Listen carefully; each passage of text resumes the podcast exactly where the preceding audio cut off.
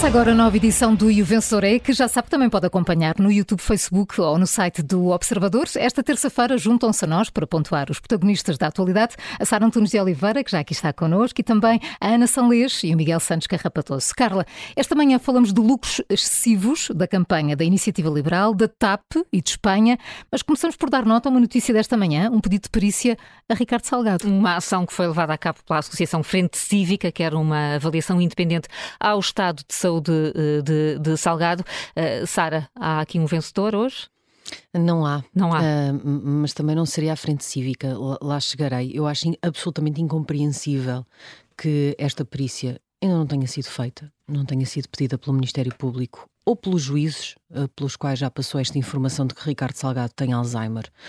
Há mais de um ano que chegou à Justiça esta informação de que um arguído, que por acaso se chama Ricardo Salgado, mas podia-se chamar outra coisa qualquer, tem uma doença que é degenerativa e debilitante. Isso tem necessariamente impacto uh, uh, na forma como os processos uh, em que ele seja arguído este arguído ou outro qualquer serão conduzidos. Eu não acompanho o argumento da defesa de que, por causa desta doença a, a, a comprovar-se e na extensão de que falam os, os advogados, seja impeditiva de um julgamento ou, ou, ou, de uma condenação e que os processos devem ser extintos, mas também não me passa pela cabeça que em Portugal se condena uma pena de prisão efetiva alguém que tenha de facto Alzheimer num estado avançado. E, portanto, haverá sempre, para mim, naturalmente, impacto, nomeadamente na forma de execução da pena em caso de condenação. Claro, deve ser julgado, entendo eu, deve ser condenado se for considerado culpado, haverá lugar ao pagamento de indenizações, à devolução de dinheiro, nomeadamente aos credores do Grupo Espírito Santo. Agora, não deixa de ser relevante para se perceber que dificuldades pode ter no seu, a exercer o seu direito de defesa, porque isso é importante em julgamento. Eu acho que isso não se aplica tanto no caso da Operação Marquês, porque era um caso já muito antigo em que Ricardo Salgado já era arguído há muito tempo e já tinha apresentado defesa de várias maneiras naquele processo. Mas enfim, isso agora é outra questão. Mas deve de facto avaliar-se. E é aqui que eu acho que a Frente Cívica erra um bocadinho o alvo, porque a Frente Cívica põe, faz este pedido à Procuradoria-Geral da República, que me parece mais do que evidente, mas põe o ónus em Ricardo Salgado, dizendo que uh, com isto Ricardo Salgado está a tentar ou não ser julgado ou vitimizar-se. O ónus não está em Ricardo Salgado. Há mais de um ano que a defesa de Ricardo Salgado pediu ao coletivo de juízes da Operação Marquês para pedir essa perícia. E quando o coletivo recusou fazer essa perícia, aqueles advogados insistiram, pediram a nulidade dessa decisão e insistiram que era preciso fazer uma perícia. Portanto, quem, quem desde o início está a pedir que seja feita uma perícia independente é a própria defesa de Ricardo Salgado. Portanto, nós daqui também uh, uh, temos de ser sérios quando olhamos para isto. Nós entendemos que um arguído que se chame Ricardo Salgado e que tenha tido a posição que teve na sociedade portuguesa não pode ser beneficiado beneficiado por causa dessa posição, mas também não pode ser prejudicado. E, portanto, estamos a olhar para um arguído que alega que tem uma doença e que pede ativamente que seja feita uma perícia independente. Ninguém liga, isso é recusado. Nem pedem os juízes, nem pede o Ministério Público que agora acaba de o acusar num outro processo. Está tudo errado. Repito, eu não entendo que eh, deva eh, ter um impacto na decisão de julgar ou não julgar, na extinção de processo. Eu não acompanho essa, eh, essa tese da defesa, que entende até que tem fundamentos legais para alegar isso mesmo. Mas não deixo de entender que deve ter um impacto na forma, em caso de condenação, que se deve condenar ou não se deve condenar a, a forma como se deve fazê-lo, não é? nomeadamente nisto da prisão efetiva. Repito, não me passa pela cabeça que se condena a prisão efetiva e que se ponha na cadeia uma pessoa, independentemente do nome que tiver, que tenha Alzheimer, Alzheimer em, uhum. em, estado avançado. Acho que qualquer pessoa que lide com uma pessoa que tenha esta doença em estado avançado sabe precisamente do que é que eu estou a falar. E, portanto, é importante perceber para ser justo para todos tem essa doença, não tem, qual é o nível de incapacidade, tem capacidade de se defender, não tem capacidade de se defender, tem capacidade de compreender sequer a condenação, até eventualmente cumprir uma pena. Não é um juiz, não é um procurador que tem de decidir isso, como aparentemente tem acontecido com todas as recusas de perícias. Tem de ser um médico. E, portanto, está na altura de finalmente se levar Ricardo Salgado perante um perito do, do, Instituto de Medicina Legal para que esta questão seja esclarecida de uma vez por todas e se perceba que impacto tem ou não tem nos processos judiciais hum. que se avizinham. Portanto, acho que ninguém está bem aqui, mas a minha nota vai para, para o Ministério Público, para a Procuradoria-Geral da República e para os juízes que já foram confrontados com esta informação, por não só não terem pedido ativamente esta perícia, como terem recusado o pedido que a defesa de Ricardo Salgado tem feito insistentemente para que essa perícia seja feita. E, portanto, vem uma negativa, Sara? Vem, vem um 6. Um uh, acho incompreensível, já passou muito tempo. Um 6 que se estende Ministério Público, Procuradoria e juízes. Da Justiça passamos para, para a alta política. Ana, hoje vai haver uma discussão importante no Parlamento sobre uh, os lucros caídos do céu. Sim, é verdade. É a chamada taxa sobre os lucros uh, excessivos uhum, caídos do céu, a taxa Robin dos bosques, como oh, chamamos o Ricardo Conceição na história do dia. Um, e vai ser de facto debatida hoje no, no Parlamento. Estarão várias uh, propostas, uma delas é do Governo, que vai tirar a passar, e é um, a contribuição solidária. E, e, foi um longo caminho para aqui chegar, como, como nos recordamos todos. Esta discussão começou em, em abril e era então uh, a batalha de um homem só, que era António Costa Silva que na altura foi bastante, eh, não digo enxovalhado, mas também não teve propriamente apoio naquela altura. E, e o tema foi-se arrastando, arrastou-se durante meses, sempre, pelo menos que eu me lembro, com mais detratores do que, do que apoiantes. Um, até que a certa altura, não sei se foi quando o próprio governo começou a ver que, que o próprio Estado estava a ter lucros excessivos, uh, lá se decidiu passar do, do 8 ao 80 e ir atrás não só das empresas de energia, e isso seria cumprir as normas de Bruxelas, mas taxar também as empresas de distribuição, ou seja, os uh, supermercados. Um, e hoje temos quase com um culminar dessa história de, de perseverança, penso que do Ministro da Economia. Um, ela não culmina hoje, porque a proposta depois ainda vai à especialidade, depois ainda só depois é que é aprovada, mas é quase o início do culminar, digamos assim. Um, e temos a prova de que, como diz o próprio António Costa Silva, viver é tornar possível o impossível. O que era impossível dentro do governo há uns meses tornou-se possível e, e, os lucros caídos do céu vão passar a ser lucros caídos eh, nos cofres do Estado. E hum, eu acho que isto nos enche a todos de esperança. Ter um governo que muda de ideias é, é positivo, pelo menos quando as ideias são boas. Não estou a dizer que é o caso desta, que me parece uma medida moral, se calhar, de um governo socialista até pelo valor que se espera arrecadar com ela, que são, como, como o observador avançou na semana passada, um, uns estonteantes 80 uhum. milhões de euros, e é quase simbólico isto quando vimos que, que a Galp quer distribuir 900 milhões de euros aos acionistas, ainda que não através de dividendos. Um, eu não sei se não foi também em parte por isso, uh, por causa do valor, que, que Fernando Medina embarcou nisto, né? fez as contas e percebeu Bem, o que é isto? Há 80 milhões de euros entre Galp, Jerónimo Martins, Sonai e etc. Bem, então, incrível, bora lá, não é? Isto não, nem sequer dá para despentear estas empresas, uh, mas é uma medida que fica bem aos olhos do, do eleitorado e não deixam de ser 80 milhões de euros que supostamente regressam ao bolso das, das famílias, vão regressar, é essa a ideia e, e vamos ver como. Um, no entanto, apesar de simbólica, não tenho dúvidas de que os departamentos jurídicos destas empresas estão desde o primeiro dia que se ouviu falar nisto a trabalhar numa forma de contestar esta taxa, nem que ela fosse de um euro, ela fariam isso. São setores bastante conhecidos por estrebuchar o pagamento de taxas e contribuições. Há, há processos que se arrastam há anos e, e vão fazer de tudo para tentar provar que de excessivos os lucros não têm nada. Uh, e talvez daí o nome oficial da taxa seja uh, a contribuição solidária, pareceu-me inteligente, não é? porque assim até parece mal contestar. Eu acrescentaria uma coisa para blindar qualquer tipo de queixa, diria a contribuição solidária e sustentável, e aí não haveria empresa que se negasse a pagar o que quer que fosse. Portanto, é para ela que vai a minha nota. Eu hoje não quero dar notas ao governo, quero, quero dar uma nota à taxa. Vai levar um 10 hum. só por existir e vamos ver o que é que ela vai dar. Um 10 por, eh, por existir esta, esta taxa dos lucros excessivos ou solidária. Vamos eh, continuar a olhar para a política. Miguel, queres eh, acompanhar a, a campanha à liderança da Iniciativa Liberal? Qual campanha, Carla? Eu não é sei, por isso é que te perguntei. Pois, pois. Não está a ver. Não, uh, Alegadamente existe uma campanha, alegadamente existem dois candidatos que querem suceder a João Coutinho Figueiredo. Alegadamente eles terão muitas diferenças, mas o que é facto é que até agora não foi possível uh, perceber exatamente o que é que distingue os dois candidatos, perceber porque é que, o, o que é que eles entendem que deve ser o partido, perceber o que é que eles entendem que deve ser o país, enfim.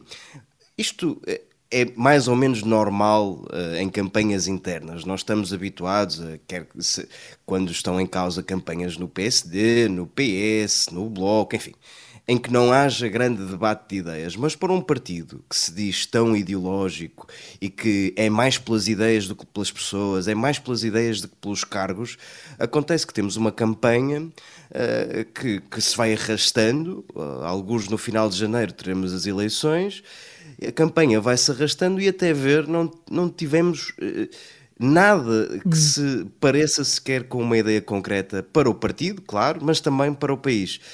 Tivemos uh, esta terça-feira uma entrevista de Rui Rocha, um dos candidatos. Uh, a entrevista em si, uh, quer dizer, não se percebe exatamente qual é o objetivo da entrevista, é responder a António Costa, naturalmente, mas Rui Rocha já o tinha feito.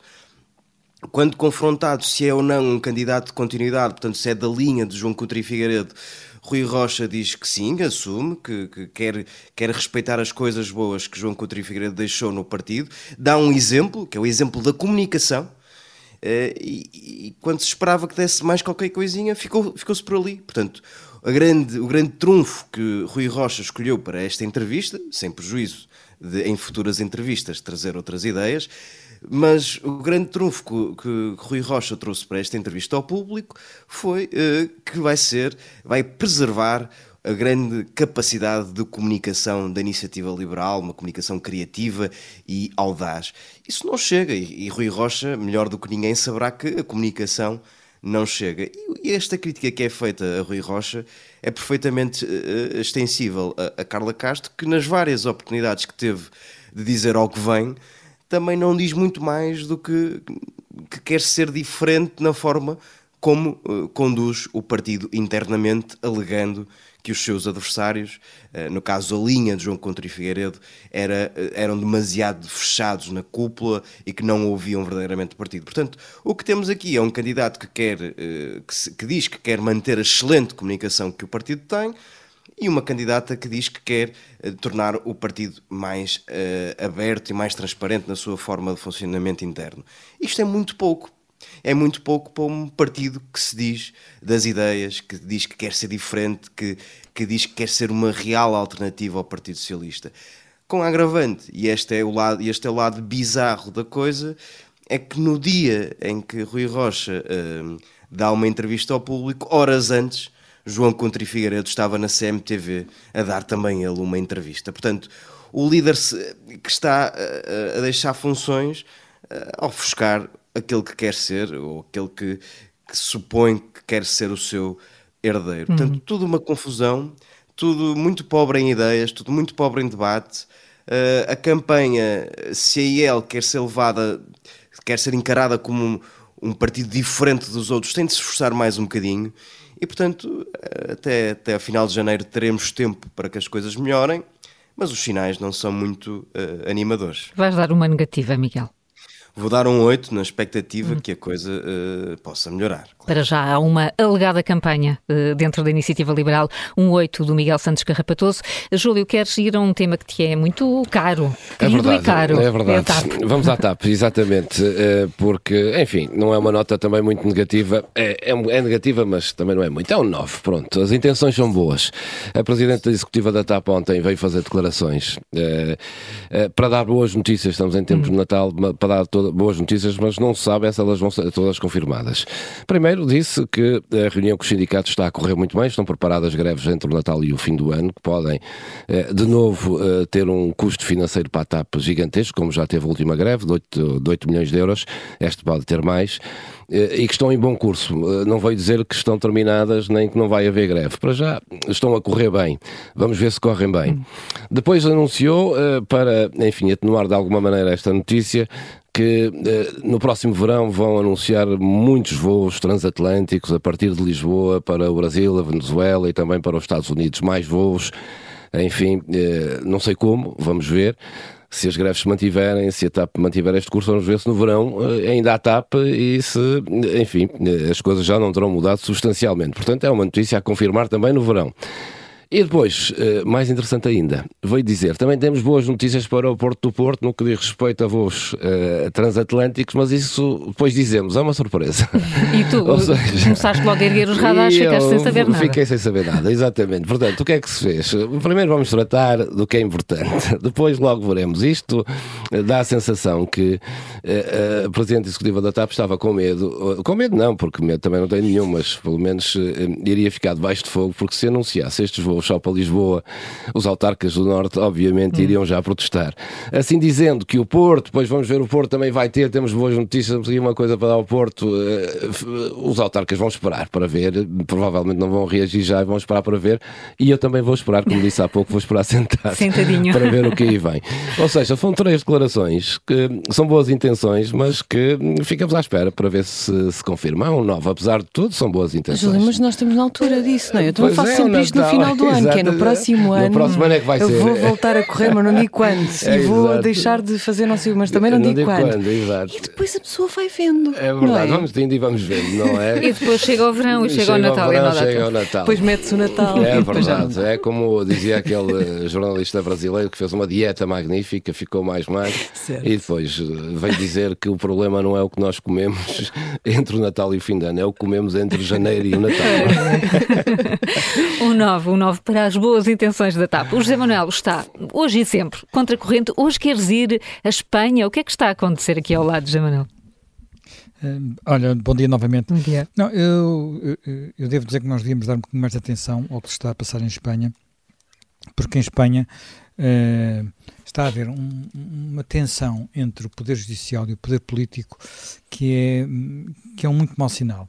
A Espanha tem, o que aconteceu ontem uh, foi basicamente que o Tribunal Constitucional aceitou uh, um, um, requerimento do Partido Popular, do principal partido da oposição, para parar um processo legislativo. Portanto, eles chamam isto de uma ação sumaríssima e é algo que nós nunca vimos em Portugal, devo dizer. Em Portugal, o, o a posteriori, mas isto também acontece porque uh, o, digamos, a atual maioria, que é uma maioria muito heterogénea, portanto, o maior são os socialistas, mas depois mete os, o Podemos, que tem uma componente populista, que não é, um, que é uma componente populista muito forte, mete os partidos independentistas, estava a tentar fazer uma mudança da arquitetura constitucional de Espanha, eu diria que pela porta do cavalo basicamente porque estava, no fundo, a tentar alterar a composição do Tribunal Constitucional, eh, também a alterar a composição eh, do órgão que corresponderá ao nosso Conselho Superior da Magistratura, portanto, o órgão de governo dos juízes, que em Espanha é muito politizado, portanto, ao contrário do que sucede aqui em Portugal, é muito, muito politizado tem uma, uh, e, e, que tem muita importância nos equilíbrios. É, é, é habitual acontecer em todas as democracias, até pelo, pelo princípio da, da, repartição de poderes, pelo princípio de não, do, do governo limitado, nós termos, por vezes, tribunais constitucionais com tempos de nomeação, uh, com mandatos, com maiorias diferentes da maioria política do momento. Uh, e isso é considerado positivo. Em Espanha, isto começou logo um pouco torto, porque ainda no tempo eh, digamos, de Felipe González, portanto, há quase 40 anos, quando foi desenhado este sistema, ele foi desenhado para afastar os juízes ditos franquistas, portanto, o que foi logo ali um entorce, logo uma politização, e agora eh, o regresso a uma situação mais normal não está a acontecer como deveria, e há uma bipolarização uh, absolutamente extremada. Quem pegar hoje nos jornais uh, espanhóis, se não ler jornais de esquerda e jornais de direita, não percebe. Quer dizer, fica com, fica com versões literalmente Sim. a preto e branco do que se está a passar. Literalmente a preto e branco do que se está a passar. Só que estas intromissões do político na área do judicial são sempre muito de desconfiar. É bom recordar que foi por causa destas questões que há problemas do Estado de Direito na Polónia, eh, há problemas do Estado de Direito na Hungria e eh, algumas das coisas que estão a passar em Espanha, devo dizer que têm configurações parecidas. Não estou a dizer que sejam iguais, mas parecidas. E, portanto, a própria União Europeia devia estar mais atenta, não pode uh, assobiar para o lado só porque é um grande país, só porque não é um país de leste, é um país central na Europa, não pode assobiar para o lado porque há ali algumas situações que são complicadas, nomeadamente uh, mudar leis para conseguir uh, manter maiorias políticas, que também é o que está em causa aqui, porque ia haver uma mudança do Código Penal apenas para conseguir que os partidos independentistas não saíssem uh, do governo. Portanto, tudo isto me preocupa bastante. Espanha é um país onde há uma enorme tendência para a bipolarização, é um país que fica aqui ao lado. É um país que tem tensões independentistas muito fortes e, portanto, e onde uh, nos últimos anos uh, o, o, o ambiente político, se, se, se, em alguns aspectos, se degradou, com uma, uma bipolarização ainda maior e com um extremismo ainda maior. Portanto, eu estaria atento, acho que o que se passou ontem, eh, até pela forma como o governo espanhol pressionou o Tribunal Constitucional, fazendo quase ameaças, eh, sendo que alguns membros da maioria, designadamente os membros do, do Unidas Podemos, que era o, o, dirigente do Partido Comunista, que era o antigo dirigente do Podemos, o Pablo Iglesias, eh, foram mais longe nesse nível de, de, de ameaças. Uh, Vai-me dar, sim, eu não vou dar uma nota muito negativa, mas tem que ser negativa, vou dar um 7. Uh, eh, não vai para um chumbo direto porque não tenho a certeza, certeza absoluta sobre estes equilíbrios, porque os bichos também não se estão a portar muito bem neste processo. Portanto, também há ali uma, um braço de ferro com, com componentes complicadas. Portanto, mas é muito preocupante vindo de um país que é nosso vizinho, que está aqui ao lado, e onde este extremismo pode conduzir, este extremismo que para já é político, eh, mas que tem raízes também sociais, sociológicas, culturais, eh, pode degenerar em, em, em uma crise grave. E Espanha eh, é o nosso principal parceiro económico, vou não esquecer hum. isso, para além de estar mesmo aqui ao lado. Portanto, uh, Manel, mas para a situação espanhola. Um, um certo, mas deixa-me deixa só perguntar-te rapidamente. Falaste aqui que Bruxelas devia estar atenta. Achas que Bruxelas está mais atenta, por exemplo, à Hungria nestas matérias do que propriamente ao que está a acontecer em Espanha? É, é natural que seja mais atenta à Hungria, porque hum. na Hungria a situação é mais grave. Mas o processo de alterar equilíbrios uh, judiciais através de minoria, maiorias políticas conjunturais e apressadas, é um processo que em si devia ser condenado. E, portanto, eh, eh, penso que quer, os dois partidos, os principais partidos, tanto o PSOE como o PP, dizem que vão apelar para os tribunais europeus, vamos ver o que é que acontece, mas acho, sinceramente, acho que não, nestas questões do Estado de Direito não se pode só olhar para, uh, para o leste da Europa. Há problemas parecidos, pelo menos em Espanha, eu digo pelo menos em Espanha, porque em França às vezes também acontecem coisas que não, estão muito, não são muito diferentes disto. Uh, mas pelo menos em, em, em, Espanha há, e, não, e já e devemos recordar-nos que já houve países europeus em que for, foi, a, foi a judicatura, foram os juízes que alteraram os equilíbrios políticos através de investigações. Sim. O caso mais evidente foi Itália. Itália Há claro. quem não tivesse gostado nada disso, mas aconteceu e aconteceu por boas razões. Portanto, Estar atento. É preciso ter cuidado uhum. e é preciso estar um pouco preocupado com isto. Um set, por isso, para o que se está a passar uh, em Espanha, relações entre justiça e política no fim deste. E o vencedor é. Até amanhã.